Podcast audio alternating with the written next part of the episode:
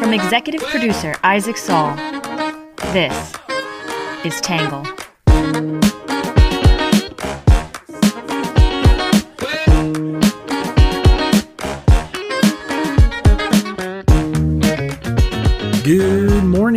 Afternoon, and good evening, and welcome to the Tangle Podcast, a place where you get views from across the political spectrum, some independent thinking without all that hysterical nonsense you find everywhere else.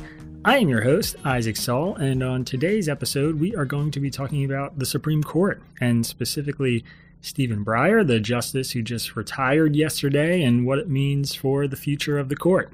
Before we jump in, I want to give a quick plug for our members, subscribers only edition that's going to be coming out in the newsletter tomorrow. I'm going to be revisiting some of my revisitation of critical race theory and the debate around it, and some of what's happening in schools across the country right now. You might remember early on, I wrote about this issue and then I did a follow up piece after a lot of reader feedback and some more public debate on it. And now I'm going to follow up to that follow up piece. I think it's pretty important what's happening right now. And I think some of my initial instincts ended up being right. And so I want to address it and sort of see what happens. So if you want that, you do have to be a subscriber, which means you go to readtangle.com backslash membership and become a subscriber to get Friday editions.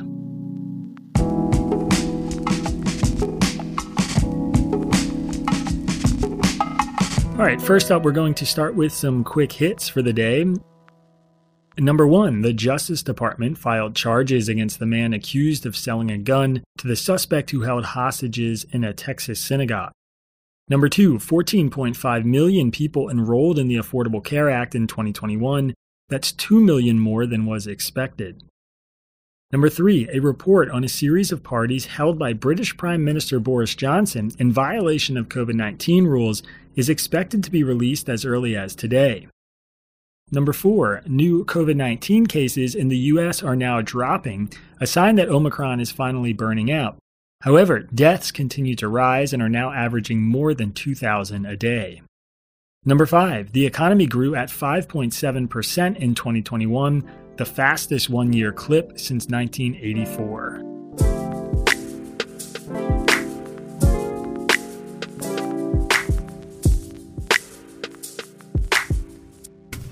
Some breaking news. A leading member of the Supreme Court is retiring. Let's get straight to CNN's Jessica Schneider. Jess, huge news.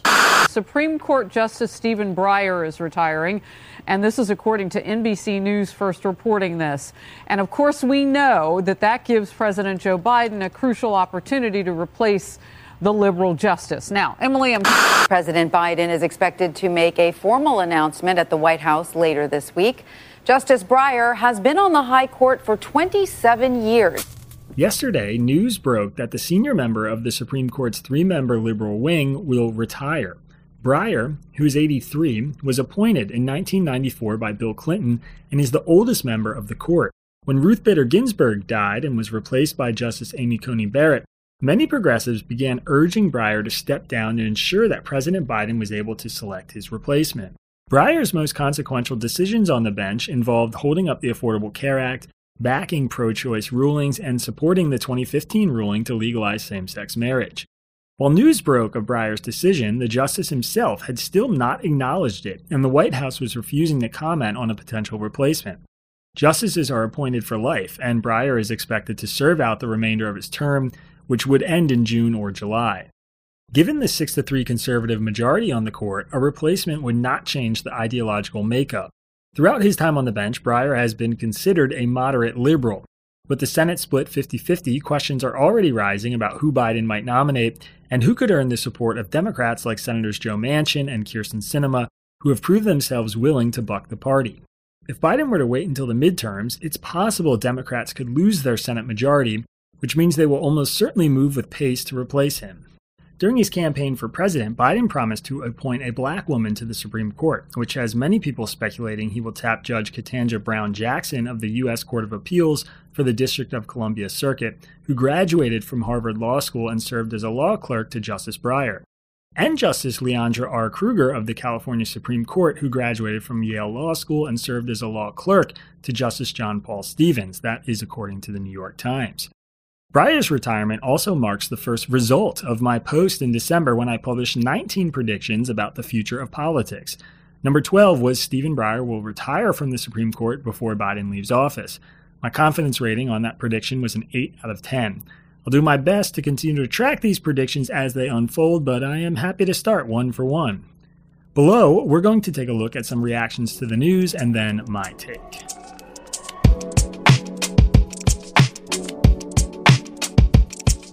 First up, we'll start with what the left is saying.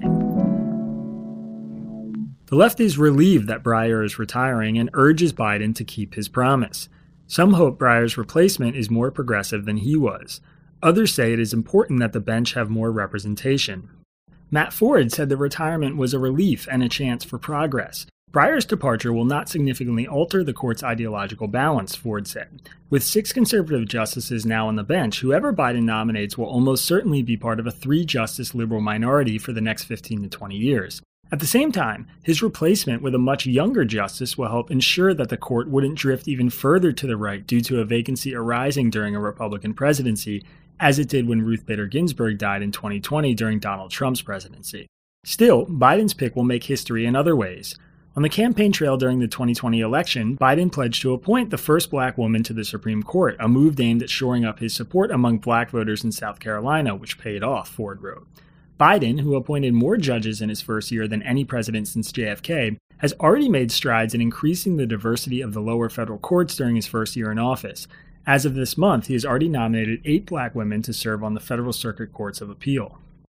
David Sirota said another Breyer on the court would be disastrous for the left.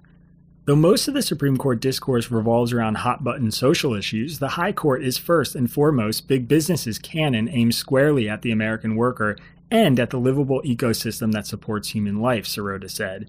On one level, Breyer reportedly retiring is welcome news because it provides a rare opportunity for lawmakers other than Republicans to put someone on the court who doesn't resemble a villain from The Handmaid's Tale. But with corporate America's stranglehold on policy, from healthcare to labor to climate, it's not enough to merely get an appointee who checks some important demographic boxes and isn't a religious zealot.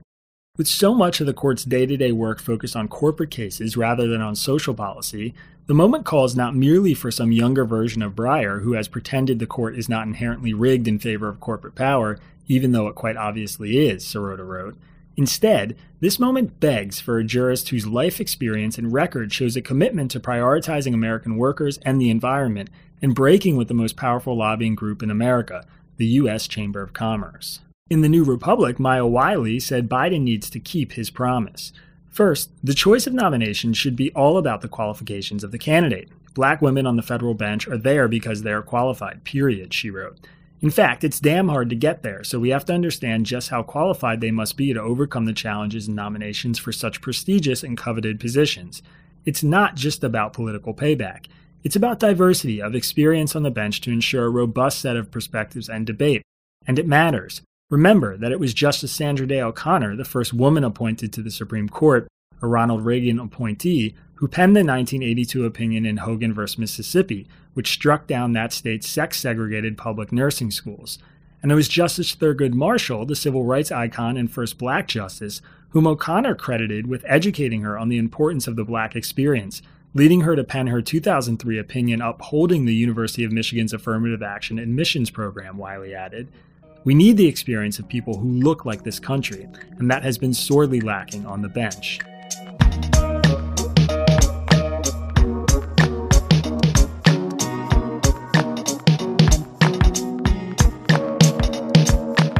All right, so that's it for what the left is saying. That brings us to the right's take.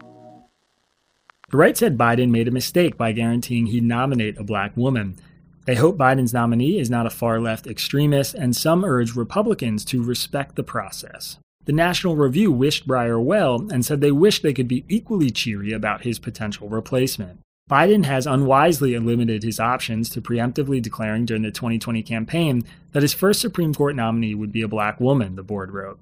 In a stroke, he disqualified dozens of liberal and progressive jurists for no reason other than their race and gender. This is not a great start in selecting someone sworn to provide equal justice under the law.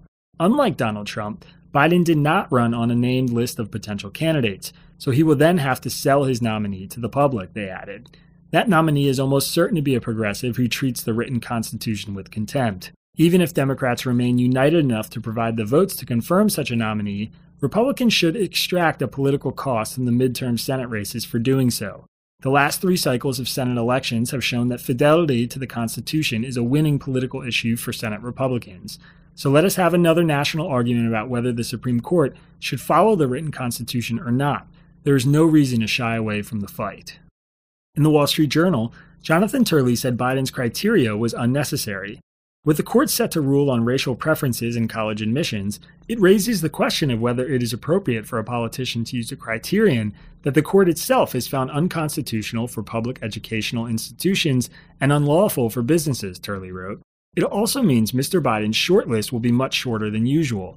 The three leading candidates are Justice Leondra Kruger of the California Supreme Court, U.S. Circuit Judge Ketanji Brown Jackson, and U.S. District Judge Michelle Childs.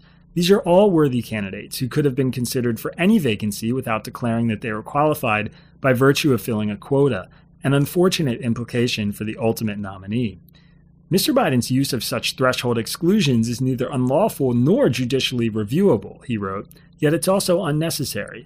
Mr. Biden could have selected a black woman for the court while maintaining, as universities do, that he would consider all possible candidates on the totality of their records. He wanted to go beyond other candidates and expressly pledged to apply what is by definition a discriminatory threshold criterion. It was a pledge meant to blunt criticism from other Democrats, including Senator Kamala Harris, that he had opposed school busing and affirmative action early in his career. In Fox News, Gregg Jarrett said the timing made sense.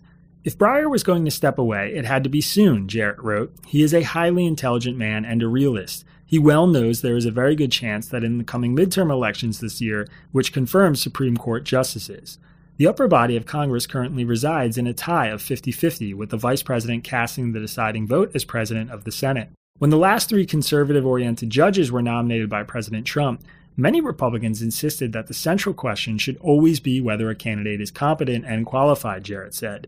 Thus, as long as those two conditions are met by Biden in this selection process of Breyer's replacement, Republican senators would be wise to abide by their own stated standards and not oppose the nominee. They should take the high road and decline to retaliate in kind. There are several highly qualified people to be on the so called shortlist compiled by the White House.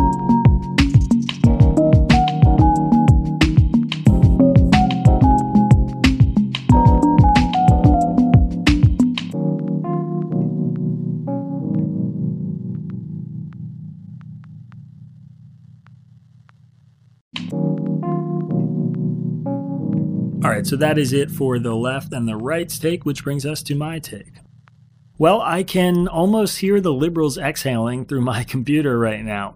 Seriously, Breyer's previous ambiguity about his plans had a lot of folks on the left uneasy, and who could blame them? Despite her poor health and age, Ruth Bader Ginsburg stuck it out on the court until her death, something many on the left feared would happen. The result was a Supreme Court bonanza for President Trump, unlike anything we'd seen in decades, and a conservative majority court that will be enshrined for at least the next couple of decades. Breyer's legacy is often described as one of practicality.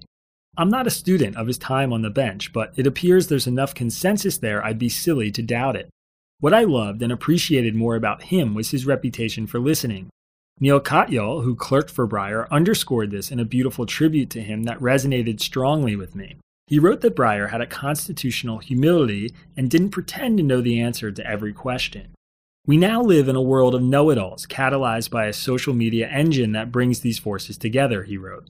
The centrifuge extracts the tribal purity, where if you believe one thing, you must necessarily believe 10 others, and those 10 lead you down another 10, and so on.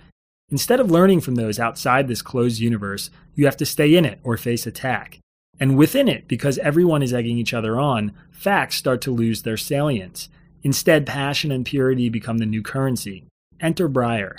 His life's work stands as a counterpoint to this that one can hold strong views and yet retain nuance and the capacity to listen and learn from one another. Biden's pledge to pick a black woman to replace Breyer is predictably drawing some criticism.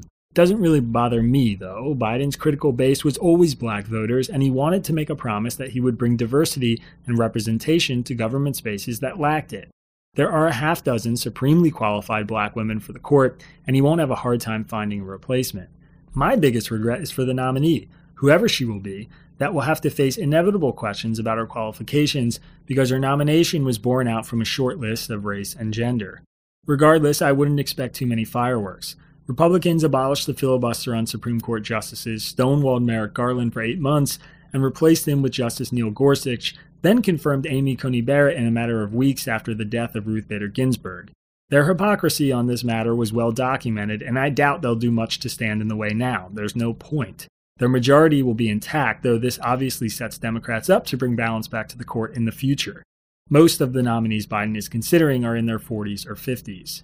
With any luck, we'll get a nomination process full of some civility and decency. I wouldn't hold your breath, but at least we can hope.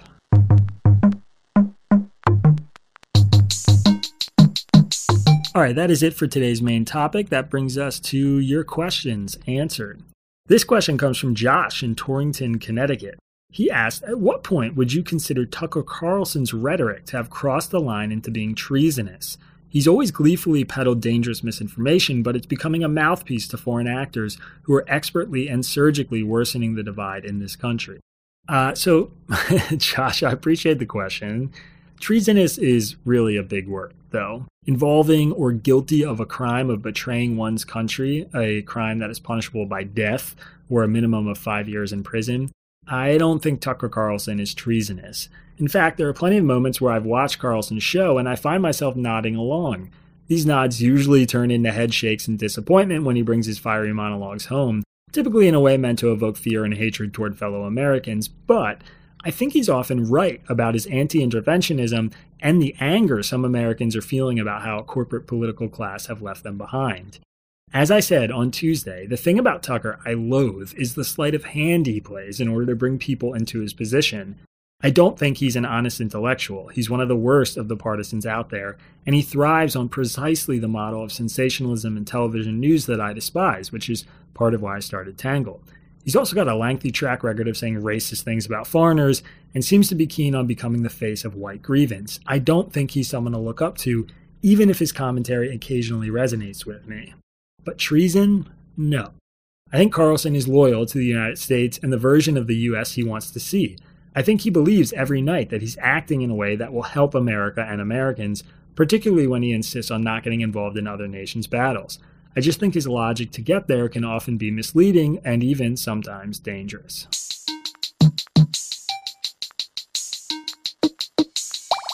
All right, next up is a story that matters. This one is from Fox News, which is reporting a video that purports to show many adult male single migrants who are being transported and released across the U.S. The video, shot on August 13, 2021, is animating criticism of Biden's immigration debate in conservative circles, though it has gotten little attention in some major media outlets. The footage was obtained via Freedom of Information Act requests by former Westchester County Executive Rob Astorino and includes interviews with contractors explaining an effort to keep it quiet that they are helping transport migrants from border states to Westchester, New York. The video is currently on the homepages of Fox News, The New York Post, and other popular right leaning news outlets, driving a huge amount of social media engagement and calls for Biden to reform his immigration policies. You can find a link to that story in today's newsletter.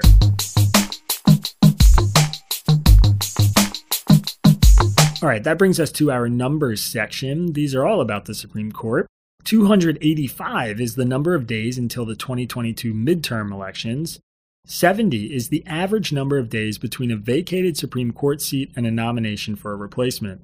42 is the average number of days between a vacated Supreme Court seat and a nomination for a replacement before the blocking of Merrick Garland's nomination. 27 is the number of days it took Amy Coney Barrett to be nominated and confirmed after the death of Ruth Bader Ginsburg.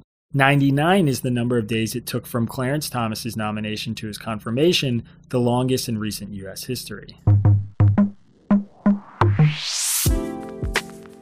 All right, last but not least, your Have a Nice Day story. Uh, after the Kansas City Chiefs defeated the Buffalo Bills in an NFL game, their fans wanted to honor a miraculous 13 second drive with $13 donations to star quarterback Patrick Mahomes' charity. But as the idea began percolating online, Chiefs fans got wind of a tradition that Buffalo fans participate in, which is donating to opposing teams' charities of choice. So instead of donating to their quarterback's charity, Chiefs fans began dumping money into a Buffalo hospital $255,000 of money as of Wednesday afternoon. ESPN has the awesome story today, and there's a link to it in our newsletter. All right, everybody, that is it for today's podcast. As always, if you want to support our work, you can go to the episode description and do that. Please remember that, again, tomorrow we are releasing an exclusive members only premium Friday edition right to your inbox. They can only get if you subscribe to Tangle. www.readtangle.com backslash membership. There's a link to it in today's episode description. So, you know, go click it. Otherwise, we'll see you Monday. Peace. Our newsletter is written by Isaac Saul, edited by Bailey Saul, Sean Brady, Ari Weitzman, and produced in conjunction with Tangle's social media manager, Magdalena Bokova, who also helped create our logo. The podcast is edited by Trevor Eichhorn, and music for the podcast was produced by Diet75. For more from Tangle, subscribe to our newsletter or check out our content archives at www.readtangle.com.